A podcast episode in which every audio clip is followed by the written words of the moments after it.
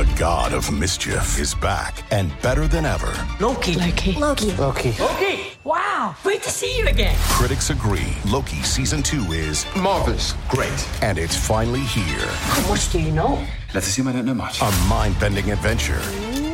Spectacularly cinematic. I've been waiting for a moment like this. It surpasses all expectations. A little over the top, don't you think? I thought it was spot on. Loki season two, now streaming only on Disney Plus.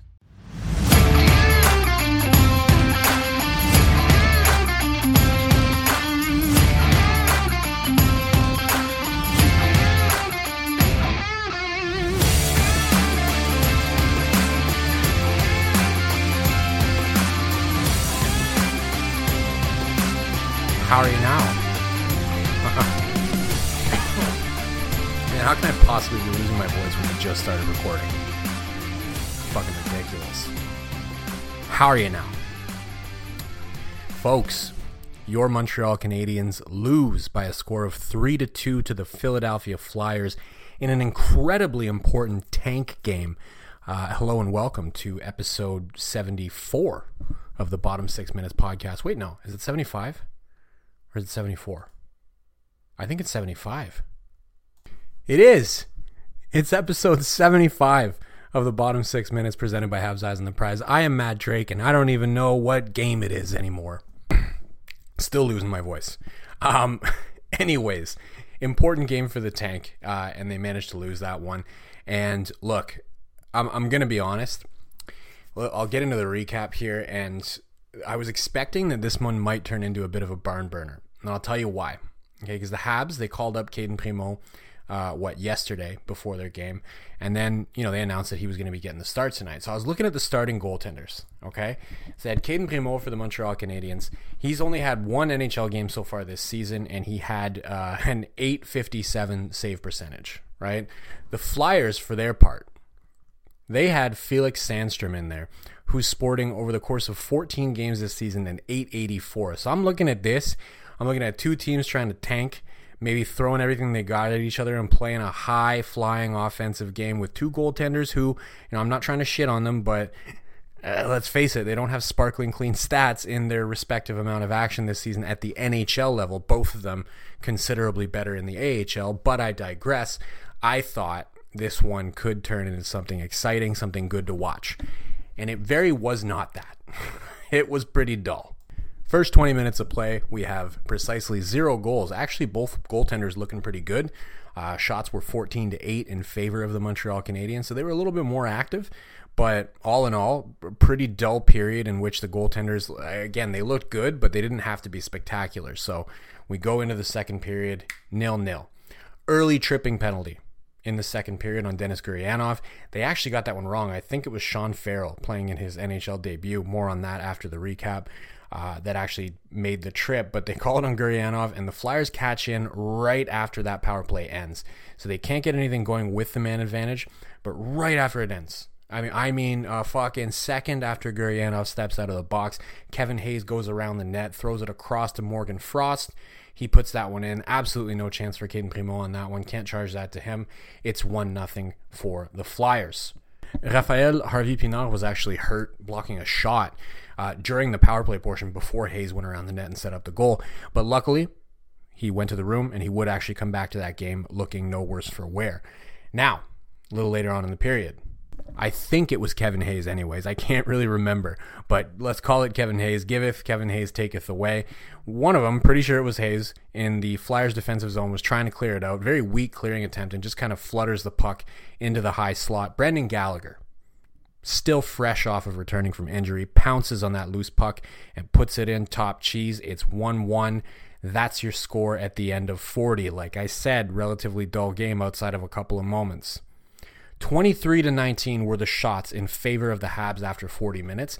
So they were the more active of the two teams in terms of putting pucks on goal, but the Flyers out attempted them by uh, not a significant margin, but by, by enough where you could say really the Flyers, their biggest problem was not being able to hit the net in the first 40 minutes.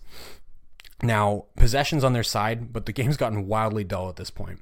About as exciting, I would say, and I tweeted this out, as receiving your property tax notice for the year. It's a bill, and you're going to have to pay it. That's what this game felt like. a bill that I had to pay by watching it. And it goes all the way to just over two minutes left in the third period before we get anything going. And it's Morgan Frost. This time he just skates it through the neutral zone all by himself, goes into the offensive zone, cuts to the middle.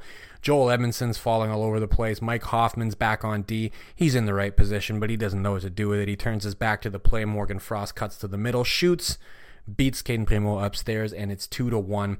They pull Primeau as soon as possible. So they get the puck into the offensive zone, get a draw. The Habs pull him out of the net for the extra attacker, and it immediately bites them in the ass.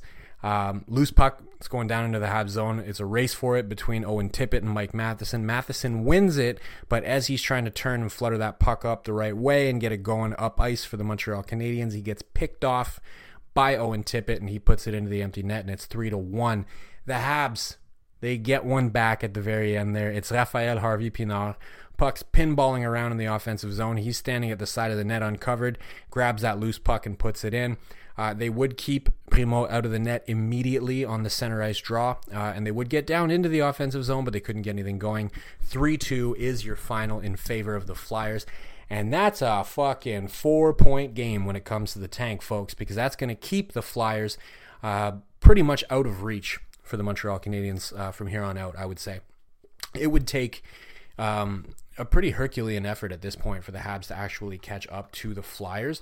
So at least this kind of takes them out of play. Now, really, the only team that they got to worry about ahead of them right now is the Arizona Coyotes. Um, I, I, don't think Philadelphia is going to be a problem anymore. They could be if the Habs go on a bit of a run here at the end of the season, but they have a relatively tough schedule um, on top of you know being behind Philly by a number of points. So uh, I think they're good. I think it's really just between them and Arizona and maybe Anaheim. Um, if Anaheim can win a few games, they might be able to lean into the frame and catch up to Montreal. But Anaheim, as of right now, is 10 points back. I don't think that's going to happen. I don't think it's going to happen. But, anyways, you know, fifth last, it, it gives you decent odds. It gives you 8.5% chance of the number one overall pick. Um, they could still move up in the draft. They're not necessarily going to be drafting fifth overall, but fifth overall is also not a bad spot. I've mentioned many times on this podcast that I'm a big Zach Benson fan, and that's right about where he's going to go. You have the possibility of Matvey Michkov dropping a little bit. You can maybe go him there if nobody picks him up in the top four. Uh, you never know. Maybe Leo Carlsson drops. It's it's possible. It's unlikely, but Leo Carlsson falls to five. I think you got a great pick there as well. Um, there's there's going to be options available for them there. So I think finishing uh, fifth last is a pretty good spot to be for the Habs. I think it might be about as low as they can possibly get, but we'll see. We will see. Player of the game or uh, silver lining of the night, however you want to cut it. Honestly, uh, I struggle. I struggle to pick a player of the game as silver lining of the night in a game that was that dull. Um, I, am tempted to just say the fact that they got Philly an extra two points clear of them uh, and burned a game at the same time. I feel like that's a pretty valuable silver lining for the Habs, all things considered. But player wise, I got to pick a player. I said, you know, at the start of the year, we knew this was going to be rough. I want to give something positive uh, at the end of every game, and uh, that is a positive. But I also want to be looking at the actual on ice product as well. And I got to go with uh, Raphael Harvey Pinard again. Um, I was super impressed in a number of different games so far since he's come up with his shot blocking. Obviously, sometimes when you block a shot, it's it, it can be painful, right? And he's had a few that have been painful. He's never actually gone to the room from one, as far as I can remember. This time, he actually had to go to the room um, and get looked at. I don't know if he iced it or what he did, but he got back out there and then ended up scoring a goal for the team. I mean, you got to love the perseverance on this kid. Um, gets an opportunity as a result of all the injuries that they're having in Montreal, and uh, he comes up. He's been performing extremely well. Gets another goal after taking a shot block like that. In his first shift back after the shot block, he looked a little bit wobbly. Like when, when you take a clapper from a professional hockey player, personally, I've never taken one from a professional, so I, I should note that. But I've taken plenty of clappers to the legs in my day.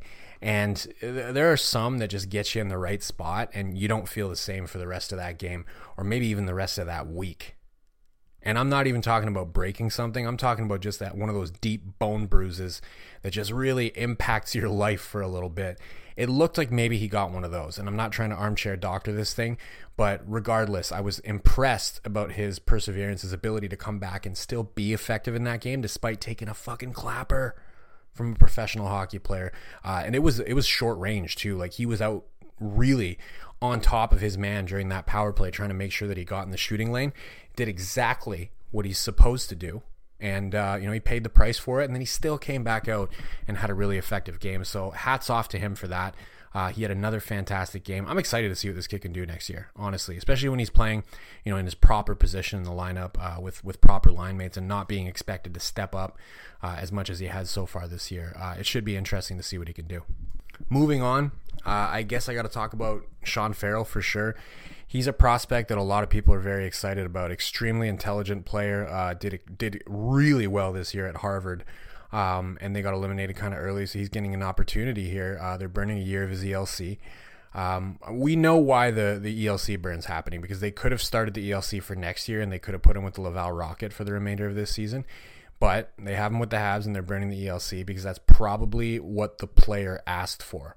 It gets him to the end of the ELC quicker. It allows him to start making big boy money a little bit quicker. So um, he's going to be trying to prove himself every single game from here on out. I felt like it was a bit of a quiet game for him, but that's to be expected. He just got called up from the NCAA. I mean, he's he's barely had an opportunity to practice with the team. He uh, obviously didn't play last night, and this was his first game. And uh, the rest of his team is coming off of a back to back with travel. So you, you got to think that it was a tough situation for him to come into. I wasn't necessarily expecting him to go out there and score two goals. I think it would have been nice if he did. I might have been okay with them pausing the tank for a night if he did, just because it would have been cool to see him get something in his uh, in his debut. But look, this is a player that a lot of people are excited about. Like I said, uh, I think he played an effective game. I, I think it was, you know, you could call it lackluster if you want to, but again, we we got to temper expectations because we, we once did see Ryan Poehling come in and score a hat trick in his debut, and that didn't pan out the way that we thought it would, did it? So can't always expect these guys to come in and immediately start scoring. I felt he played effective. I felt like uh, there's enough there for me to at least say the remaining games of the season, I'm going to be excited what he can do, or to see what he can do rather, and uh, hopefully he gets an opportunity maybe to play up a little bit more in the lineup as well. I'd like to see him with Nick Suzuki once or twice. You know, I'd, I'd like to see him with the best that the Habs have to offer here and there, just to give him a little taste. You know, just just to see what he can do. You know, he's going to be around next year anyways, um, so you might as well just try him out and really find out uh, what's he capable of doing at this level of hockey. And last, but you know, certainly not least, I think I gotta at least address Cayden Primeau a little bit. Like I said at the start, of the of uh, of the podcast there. He's had a pretty rough go in his stints in the NHL, like last season and his one game this year. It has not gone his way. He's been a lot better with the Rocket, but he still has not looked like a potential starting NHL goaltender for a lot of his contests, be it with the Laval Rocket or with the Montreal Canadiens. And I don't know if he will ever get there. I will say, however, in this game, he looked pretty poised. He looked well positioned in the net. He wasn't overplaying anything. He didn't make any crazy, panicky slides that took him way out of position and ended up allowing an easy goal against. The goals that went in were not goals that he could do anything about. They had an empty netter, obviously not on him. He's not even in the fucking net.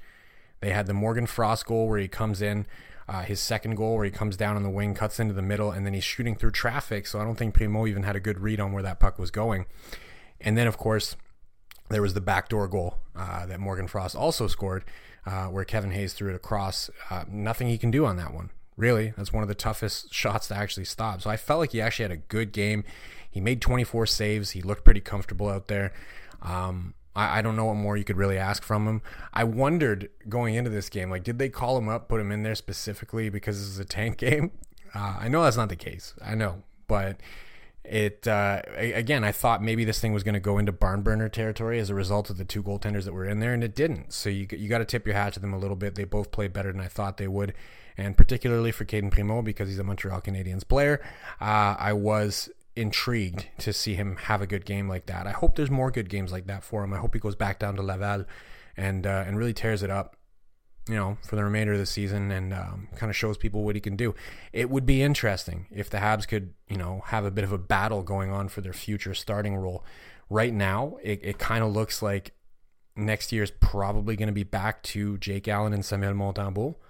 Maybe it flips and Montembeault is kind of the consensus starter next year, but I, I really honestly have no idea. As of now, I, I don't see anything else unless they draft somebody or unless uh, there's been some talk about Jakub Dobeš uh, potentially signing out of the NCAA with the Habs.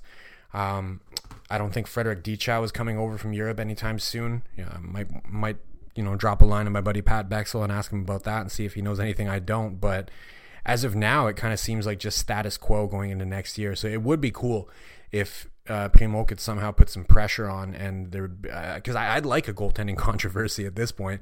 Uh, in the wake of the Carey Price era, we really need somebody to eventually step up and take those reins and really own that number one spot. And right now, it kind of seems like they're just content to have a 1A, 1B situation with Allen and Montembeault, which I think we know is is probably fine for them as long as they're still rebuilding. But once they get to the tail end of the rebuild, they need to have you know a consensus starter. They need to have that one guy who's undeniable. That when you get to the playoffs, you know he's the guy that's going to be in Game One of Series Number One and is going to be there every game all the way through, hopefully to you hoisting the Stanley Cup. So that's an important piece that they're going to need to figure out, and it would be cool if Cayden Primeau could somehow put some of that pressure on and join that conversation. But really, realistically, that's a conversation for next year.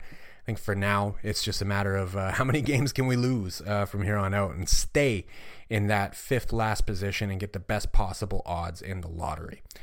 I'm going to cut it off there because I don't really have anything else to say about a dull game like that. Uh, what are we running?